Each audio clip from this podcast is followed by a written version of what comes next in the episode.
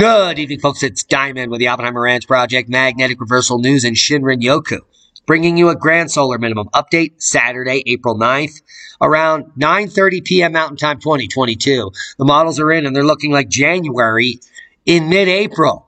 Up to six feet of snow coming to Oregon. And that's the big story. Late season snow over a wide area coming this week. Keep calm. It's boom time. Now, how big of an area? Well, we're going to get to the models in just a minute, but late season snow over a wide area. We may be three weeks into spring, but some areas are forecast to see a lot of snow in the coming week, and it will be a tweak for some and for many. Now, the pattern flip to bring a cool down to the southwest. Those areas have been heating up. It is spring, ding, ding, but much of California will note nearly a thirty degree temperature change from daytime highs last Friday to temperatures early this week. Holy macaroni. Cooler weather is on the horizon for California, Nevada, Utah, Arizona, New Mexico. Hello. The record-setting heat that overtook the region in days leading up to the weekend will depart from much of the American Southwest, and lower temperatures will take place. Thanks to a dome of high pressure sitting over the region, places like Long Beach and Santa Barbara set daily high records both on Thursday and Friday. Well, they're going to cool down, and a few Southern California locations in the vicinity of L A surpassed their daily record highs by breaking the one hundred degree Fahrenheit mark on Thursday, including Long Beach, Burbank, Burbank, and Anaheim. Now, downtown L A broke the daily record high by three degrees when the mercury soared to ninety-five on Friday. Now, in the upcoming days, forecasters say the jet stream's position will veer southward. The meridional flow will take over, and western U S Uh, will chill down. As a result, the push of noticeably cooler air will arrive across the southwest early in the week, accompanied by wet and even snowy conditions in the higher elevations. Now, by the end of this weekend, temperatures will be falling from what was observed on Thursday and Friday in San Diego, is expected to have daytime high temperatures in the sixties. How? That'll be chilly. Now, according to the National Weather Service, also anomal- anomalously strong rare spring storm. Whoa, say that five times fast, is set for Minnesota. Say it ain't soda. Now, this isn't the big winter chicken dinner. It is, in fact, North Dakota. We'll get to that in just a moment. They're about to get buried right before May. Hey, hey. Minnesota remains in the bullseye for a spring winter storm system that the National Weather Service describes as anomalously strong. Oh, and even a somewhat rare event. Shut up, Al. You are not a somewhat rare event. Now get in your hole. Now, the break from crappy spring weather, my apologies. The break from crappy spring weather will be brief, with a sunny Saturday followed by a gloomy Sunday that will turn into rain and snow in parts of west, central, and northern Minnesota. So, it's happening. Now, Chris Mart's weather, love this kid. Just got to university doing good work. And he often posts climate facts. And this is a, a huge risk at, to him at university because he's going against the narrative. Now, on April tenth, in nineteen thirty, there was actual global warming, but it didn't have anything to do with you. It has to do with natural climate variability and the hottest temperature on planet Earth in recent memory. Or was in the nineteen thirties. Now, back on April tenth in nineteen thirty, a lo- large swath of the heartland was above ninety degrees. With the hottest temperature being ninety-six in Iowa. Can you believe that? Chicago, Illinois hit ninety. Their earliest on record. sixty-nine percent of the lower forty-eight top seventy degrees. Whew. And it, it's not, it wasn't your fault. Those are just the facts. But no one will touch this. All the yellow temps are above seventy. That's the whole country. Every state. The red dots are above eighty. That's two-thirds of the country. And the purple region, all above ninety on April tenth. Those are the facts. Now, the polar vortex is moving off the top of the globe because it's that time of year. It's headed to the south of the globe, the bottom. And what does that mean? It means that we should be warming up, but we're not. To check out the models. Check out the snow in North Dakota. Let's just roll this through. Here's your Sunday. Here's your Monday. Moving into Tuesday. That's your lose day. Wednesday and Thursday. in North Dakota. Could be picking up three feet. Another system will add insult to injury and bury a quarter of the state of North Dakota in four feet of snow. But that's not the big story. Six, seven feet of snow in Oregon. Record snow in the Cascadias. But look at the snow in Oregon. Holy macaroni. Four feet, five feet, six feet by April fifteenth. Take a look at that. This is, is going to be mind-blowing records. And that snow moves all the way down the Sierras, where much-needed moisture is coming to the Northwest. Now, the mainstream has been fear-mongering about lack of moisture in the Northwest and the worst snowpack, and it'll be the worst drought ever. But in just ten days, that could all end. The entire region is going to be slathered in the global warming goodness. And Al is in his hole sucking his thumb, as he should be. Critical fire weather and strong spring storms impact into next week.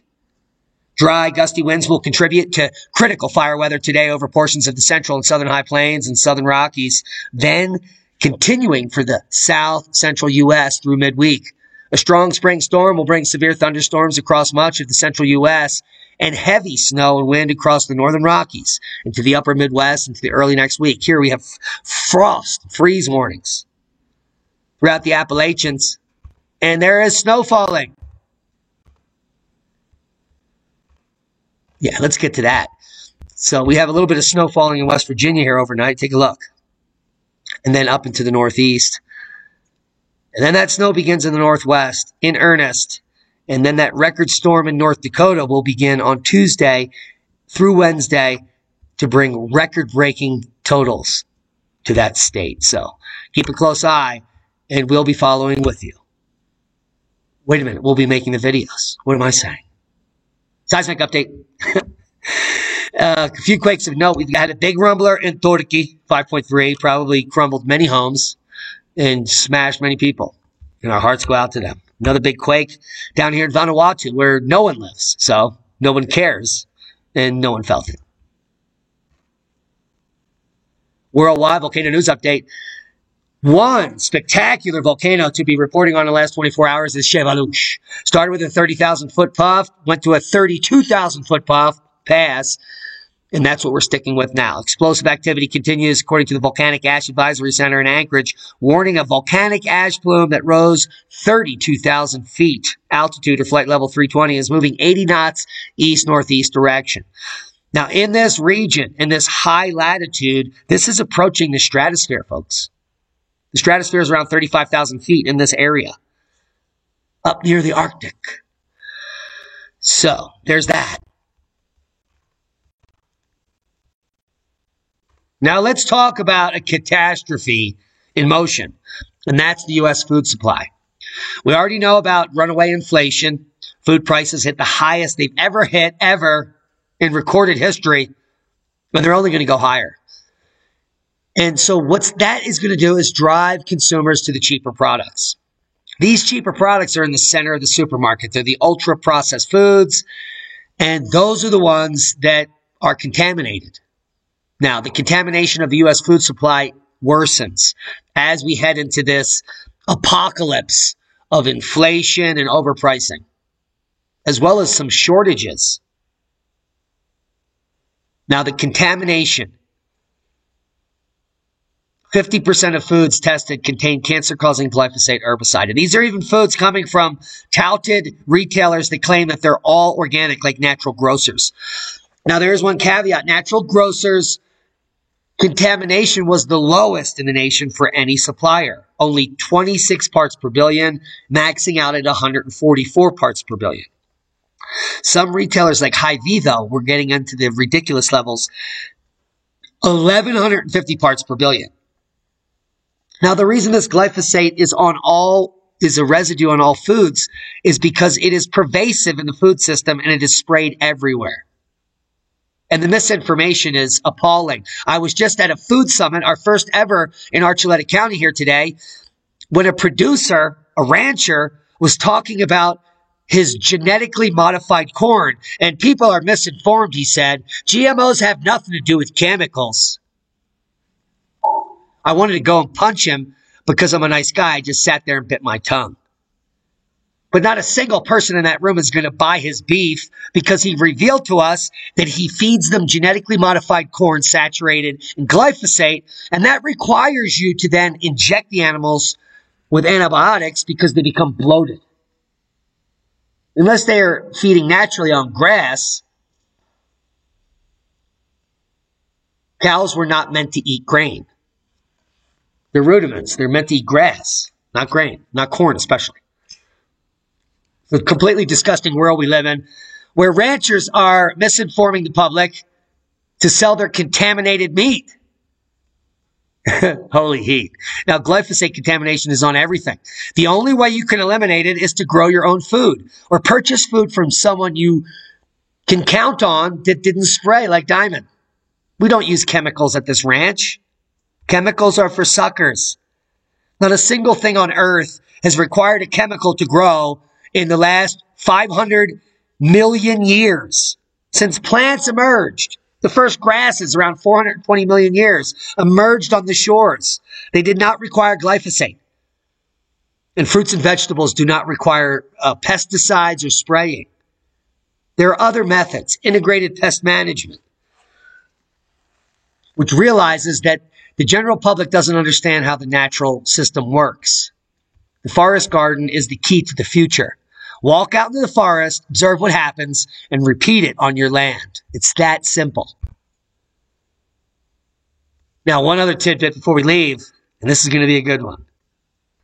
If you're already decided to grow your own food, the time we're moving into is a catastrophe. It's the end of the empire. It's when the grid will fail and everyone will die, in, except those that are ready. Those that are willing to survive and thrive in the future. Those that are producing their own food. And we're going to be going into a high plasma environment. As the magnetosphere wanes, more lightning, more plasma comes into Earth through aurora and other energies. And lightning helps plants grow. Now, it does also cause massive wildfires and is going to kill tons of people. But lightning provides a vital resource for plants. And the future of sustainable farming could be cold plasma. Now, you might be saying, what the f is Diamond talking about? Well, plasma is used in the food industry right now. It destroys harmful bacteria and pathogens in food. It's used during processing to increase shelf life.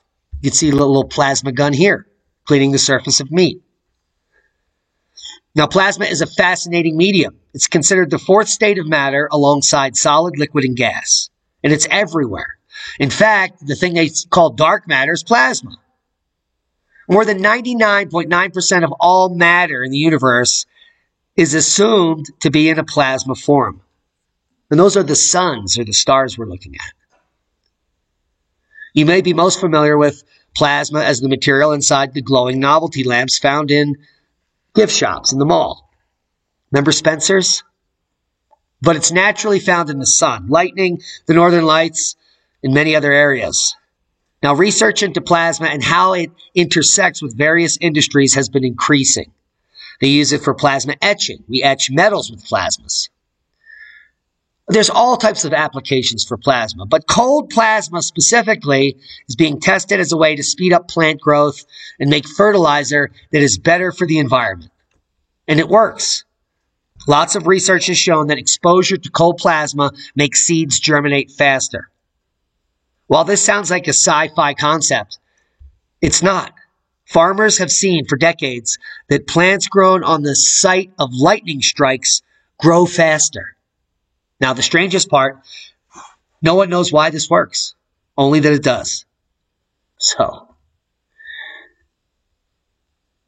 the future of sustainable farming could be plasma. And, and also, Squatterman twenty-two. Squatterman twenty twenty-two is the Plasma Petroglyph Tour. The ancients knew about plasma. They wrote it on the rocks. If you want to know more and experience a once-in-a-lifetime event yourself, join us in five weeks in the desert of New Mexico. just a few hours from Albuquerque, a few hours from many major cities. If you have some time and you can make it, I suggest you come out here. We won't be doing this again. Squatterman twenty twenty-two, the Plasma Petroglyph Tour.